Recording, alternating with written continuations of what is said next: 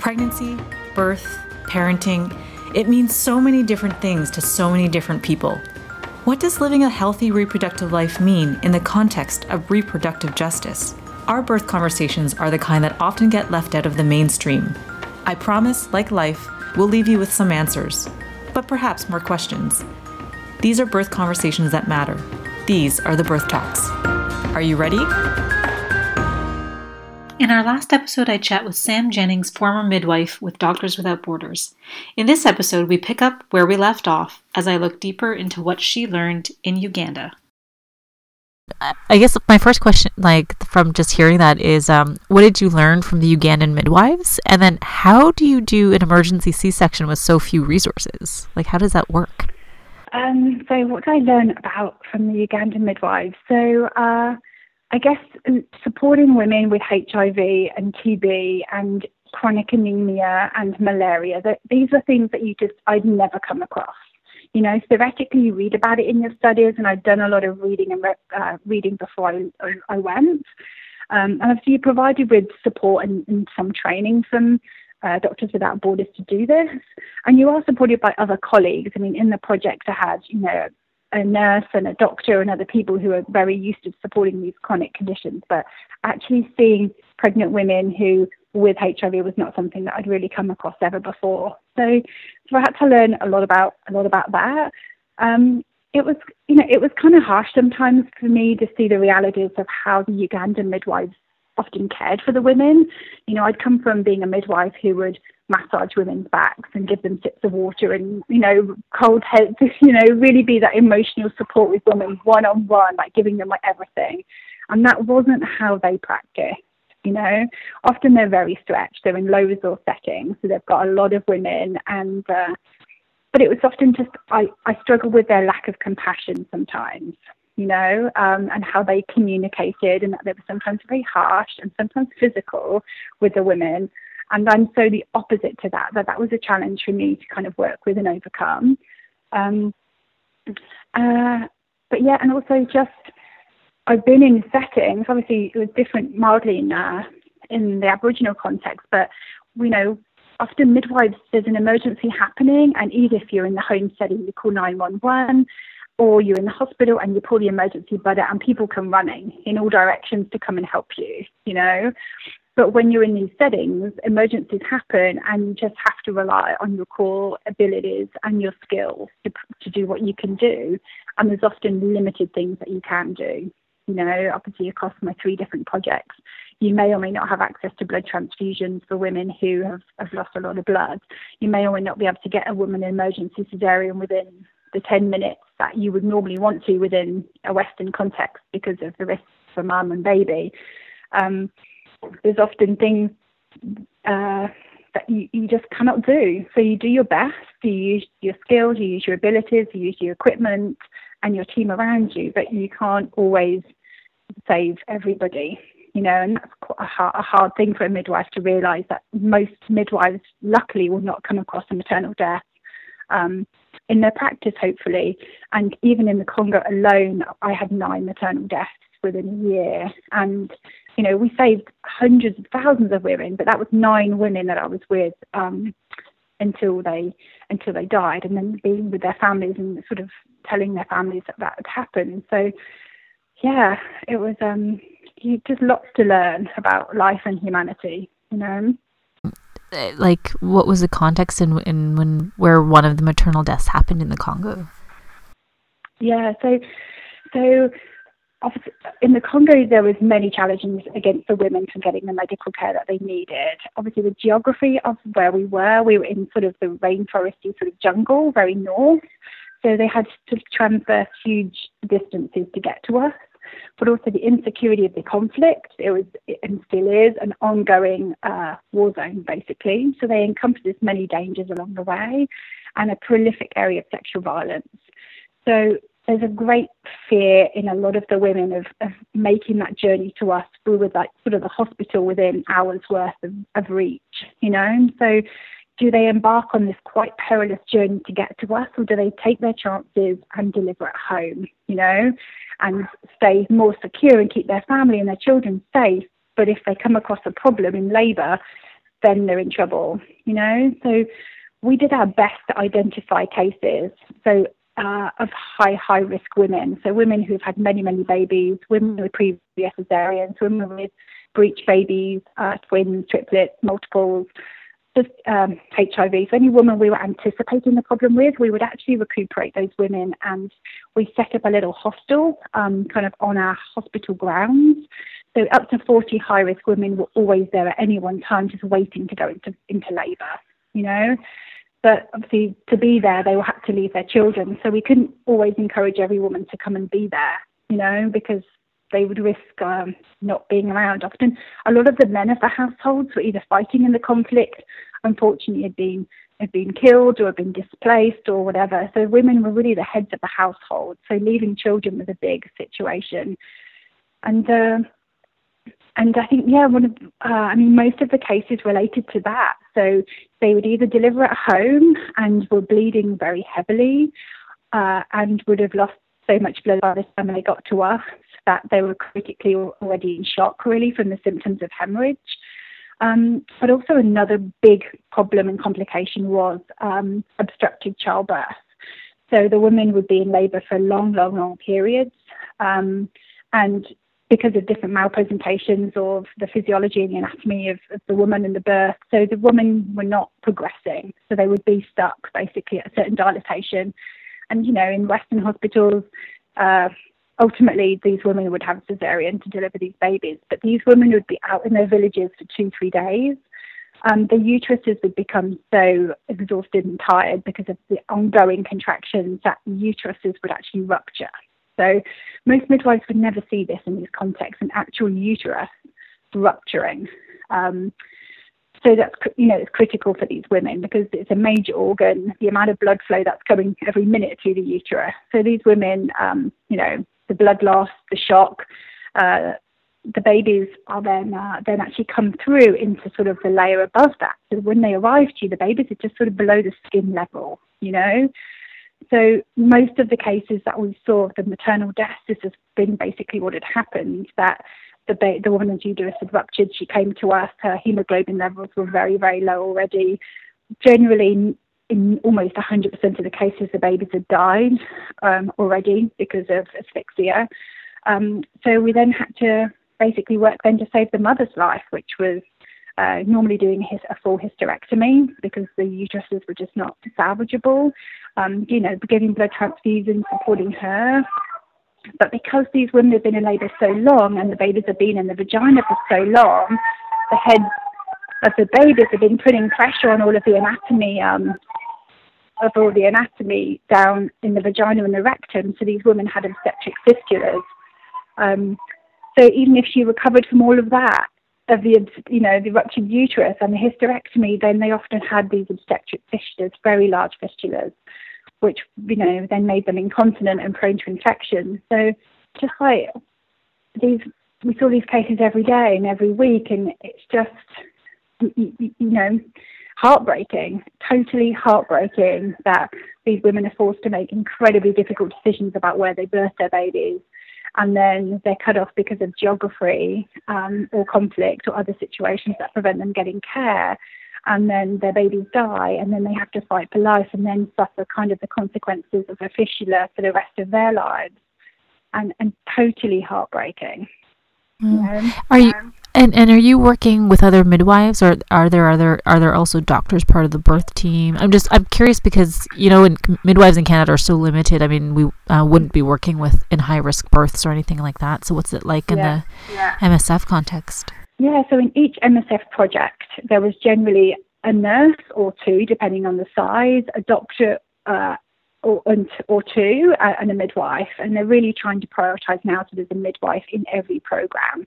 So they found it a bit of a challenge. I think naturally across across definitely across the UK, um, there's a big shortage of midwives. Actually, finding enough experienced midwives to put into every single program for Doctors Without Borders has been a challenge, but it's getting much better now.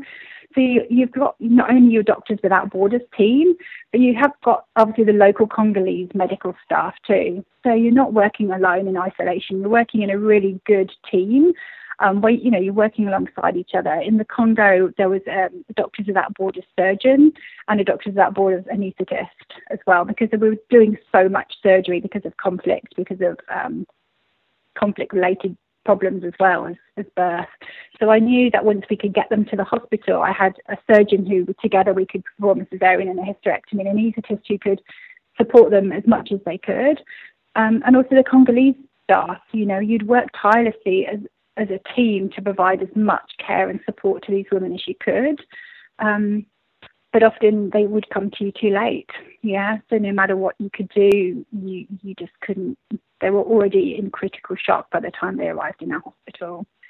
But you are, you know, you are as a midwife well well supported, depending on which projects you go, depending on how much experience the other doctor or that Borders doctor has had. Often they're just general doctors, so they maybe have not had as much obstetrics. So as a midwife, you're obviously more qualified in normal and actually abnormal birth than the the doctors are. Um, but you're never alone. You know, you're always shoulder to shoulder, making decisions, uh, managing situations alongside a good team of either Doctors Without Borders staff or like local local uh, staff to your project, to your country. So, and then kind of coming back to you now having four kids of your own, under four under six, right? yeah. um, yeah. How did being a midwife and all your experiences? Um, what was that like when you were first pregnant? When you got pregnant with your first uh, baby? So I was pregnant in the Congo in this war zone when I first got pregnant, and uh, and it was a really difficult decision for me to make because I was immersed in this project, as you can imagine, like life and death every second, making a huge impact. Loved it, but we'd done we'd done close to a year then anyway, so we were very close to the end of our mission. You know, physically you, you can't maintain those levels for any longer than that. Physically and emotionally, you need to be stepping out of that situation, usually at six to nine to twelve months. So I think I was 12 weeks pregnant when I got back to the UK from from that. Um, and we actually had a little uh, a little ultrasound machine in the Congo. So you know, one of my midwives and me, we do a little ultrasound every uh, every little week just to make sure everything was good, and, and I and I felt great. You know, um, yeah. So uh, I, you know, I just as a midwife, I knew how I wanted my pregnancy to be. I'd got dreams of how my birth would be, and uh, and we went back to the UK and we delivered our first baby in the UK. So, yeah, yeah. Uh, and like, how did your how did your first uh, birth go? Were you was it what you wanted or what you expected? It wasn't what I wanted at all, actually. No. Um, I had got my heart set on a home water birth and uh, had the birthing pool at home, and that was how it was going to be. But then, on I think a 38 week ultrasound, they identified I had very low levels of amniotic fluid around the baby, so they wanted to induce me at 38 weeks. So the day they did that scan, they wanted they basically admitted me to be induced. So, from wanting this very natural, natural process, I started my journey into labour being augmented basically with the, the prostaglandin. Um, fortunately, that was all I needed. My body, uh, my body absorbed it and progressed very easily and very quickly. So I didn't need any extra pain relief, and I did labour and birth very quickly within just a few hours. But I was devastated about not living, not delivering at home because that had been my dream, and uh, but at the end of the day, I just wanted a healthy baby and I wanted it all to be okay. And, and it definitely was. We received great care and it was still the lovely soft music, husband, mum, um, natural birth that it, that it wanted to be, just a different location. Right. Sounds like, it sounds like, um, I mean, it's amazing because you've seen a thousand births, but even going through your first pregnancy, it sounds like it, it's, um, it's almost kind of like a lot of women have those expectations and you almost had to go through that same process of of learning about what yeah. birth really was like yeah i mean you never know. You you've been with so many women supporting them through contractions but until you have your first contraction you really don't know how that's going to feel you know?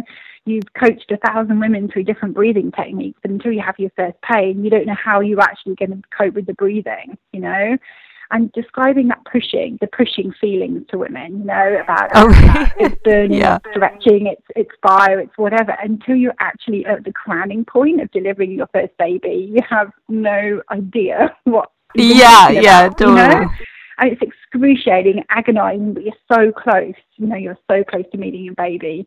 But yeah, I mean, obviously I've birthed four times now. I'm very lucky that eventually third time I did get my beautiful home water birth, and it, you know, all my births have been very beautiful. But that was it all came together finally in the third birth. But um, yeah, so uh, yeah, yeah, definitely I've learned a lot. I haven't practiced as a midwife since my first son was born, so that's six years ago now. You know, we've had four babies in that time, and I've been a stay-at-home mummy and exclusively breastfeeding, and we've travelled and and lived in three different, four different countries and continents. So I've just been very absorbed and consumed and and happy. It's a lot of work right now. Yeah. Yeah. So, um, yeah, I feel like I did ten amazing years, sort of internationally as a midwife, and now this is where I need to be with my little people. And um, you know, my midwife days are definitely not over, but right now this is where I I need to be in the world.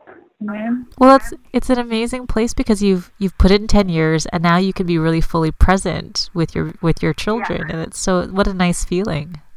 Yeah, yeah, absolutely. You make choice. You know, we've made choices, um, and I've enjoyed I've enjoyed my midwifing days immensely. But yeah, this is really I've made a lot of. I guess there's been times where I've deliberated should I be going back, and I've missed it because I've loved it so much, and I feel a real loss that I'm not practicing now. But I don't think I'm ever going to regret these years when I was 100% just mothering. You know, I don't think I'll ever look back and think, oh, I should have I should have done the midwifing those days. You know, I've been fully present for six years and in it and breastfed and co-slept and done all of that stuff. So I think these are all great skills that are only going to help me to be a stronger, better midwife when I eventually do go back. But yeah, they're only so young for so little time, you know, that I don't think I'll ever regret these days. Yeah, and it, well, I mean, for them to grow up having a mom um, with that kind of background, and but also being present, I mean, there's so much there's so much richness for them too. Yeah, yeah, I'm excited. You know, we talk about um, we talk about where I've been and travelled and birth a lot. Um, obviously, my daughter was born five months ago, and my three children were all there at the birth, and uh, and they loved it. My daughter had basically her hands on baby Ren's head as she was born, and they were all just, you know, um, my birthing photos. I can happily share you some, but these three little heads who were just watching this process, and and Isla was coaching me through it. My daughter, who's four, she was just one more push, mummy. I can see the hair, mummy. Like she was my little doula and midwife, and uh, and amazing. And we didn't know that we were having a girl, so we've got two boys and two girls now. And Isla's face when um, she looked down and she was like, "It's a girl, mummy. You know, it's a girl." And she was desperate for a baby sister. And uh, and it was just the most incredible moment when she announced to the world in the room that we've got a baby girl. So, that's so that's so special. Maybe one day you and her will be midwives together, and who knows? Yeah, she is so into birth. You know, she really was the whole entire pregnancy. She came to my appointments we talk about it. I've got dolls that have got placentas attached, and we've got so many books around it. And she's, you know, she's been present at actually my son's birth and Ren's birth. So, yeah, uh, I've got this dream that maybe me and her will uh, will go back and I'll go back to Doctors Without Borders and we'll do some work and stuff together in the future. Yeah. What was yeah. the transition like going from uh, midwife to deciding to becoming a mother of, you know, and being at home with with your four beautiful kids? Yeah, so so I guess it kind of happened almost really by accident. So when my son was four months old, my husband, who was still with Doctors Without Borders, got placed in Delhi. Um, so uh, there was no midwives in Delhi. So there was no mechanism for me to work with Doctors Without Borders as a midwife. So being there for two years with him as his wife, um, there was no mechanism for me to do that. So I, I was kind of that was it. I was going to be a stay-at-home mummy in, in in India for a couple of years. So I guess if I'd been in the UK where I could have practiced, maybe within a year I'd have probably gone back to it in some capacity. But because there wasn't that opportunity, I just embraced it. And actually, we had our first two children within 14 months. So very quickly, I was the mother of two actually, and I just really immersed myself in Delhi life. It was a very spiritual place. It was very cultural. It was amazing to have your two babies with you and going to temples and markets and all of that. So, um, and then that was it. Then we moved to Canada, where there was the possibilities of me um, becoming a midwife there, but actually the, the the practicalities of being a midwife, being called twenty four seven, um, with young children, just seemed like a too big a challenge for us as a family at the time. You know, I just didn't want to be paying other people to look after my young children and to be suffering from that guilt of always feeling like I was probably not doing either of those tasks fully and to my best abilities. Um, so yeah, I just made the made the decision that that was going to be that, and and just enjoyed it. You know, just breastfed and co-slept and and and and just enjoyed every aspect of mothering and and now I'm a mother of four that I can't imagine how other parents actually find time to work because life daily life is so incredibly busy you know that I don't know how people get in eight hours of work or, or a day on top of being mothers and families and homemakers because I'm just totally stretched already, you know. But um, it's not for everybody. Being a stay-at-home mummy isn't what every mother wants, what every woman wants and needs. But for me, I found uh, as we've I found yeah my calling. I I always dreamed of having four babies. It was not my husband's dream, but we are here and we have evolved to this point. Um, so yeah, it, being a mother to four young children is is a real blessing and a joy, and I'm just very lucky that we financially are okay. We've chosen a humble existence, so I could be a stay-at-home mummy, and uh, and that's a choice that we've made that we will go without things, so I can be at home with them. And again, that's not a choice anybody everybody would make, but that's that's what what we've come to. I, I like that you, you know you showed him some wise woman ways in Uganda, and you showed him the wise woman ways as a parent. that having four is beautiful. yeah, yeah. Well, thank you so much, Sam. Um, I really, I really enjoyed our conversation, and like I, I know, uh, I'm, I, I kind of shared with you that I'm studying to become a midwife, and um, okay. But uh, I'm actually 35, so I'm I'm kind of on the opposite where I'm starting a little later than you. But it's so inspiring to talk with you yeah. and kind of hear about your journey. And and I'm, ha- I'm expecting my third child in in May, so I feel like yeah, there's okay. a there's a lot to to kind of share. And I love I love hearing the stories that you're that you've gone yeah. through. Yeah, well, it's such a it's such an amazing job. You know, um, it's not always easy, but it's definitely amazing. And and internationally as well, if the opportunities ever arise, you know, maybe not now or in ten years or twenty years, but yeah, just growing as a person as a midwife. I can, can't recommend it enough to everybody who can to go overseas and practice in some different cultures and different contexts because uh, I don't know, it just brings a whole new set of knowledge and experience and skills and perspective on things, you know. Yeah, if you had any advice yeah. to give to a, a, a, midwife starting out, what would it be? Uh, you know, I think doctors at borders they still have this requirement of a few years of experience. Um, okay, yeah, uh, yeah. So just to um, you know, I think in the UK you really do need to prepare yourself and do lots of voluntary work to a, get a spot on a midwifery program and that it, that it isn't easy. The training is very intensive, actually. I think no matter where you do it, it's a, it's it's not easy when you're trying to do the practical sides and then the academic sides and uh, and fit it all in. But it's it's such an amazing thing once you get there. And then um and yeah, then strive to, to do what you need to do to have some international experience. And Doctors Without Borders is such an amazing organisation that you know every single day day that I worked for them, I'd be proud to put my t-shirt on because I knew they did an incredible job. I knew they they used the resources in the best way, that they supported their staff, that they they were just so well respected in the communities that we worked in. And that wasn't always the case. We had a lot of first-hand experience for other organisations that didn't necessarily practice and do things as I would want them to do them.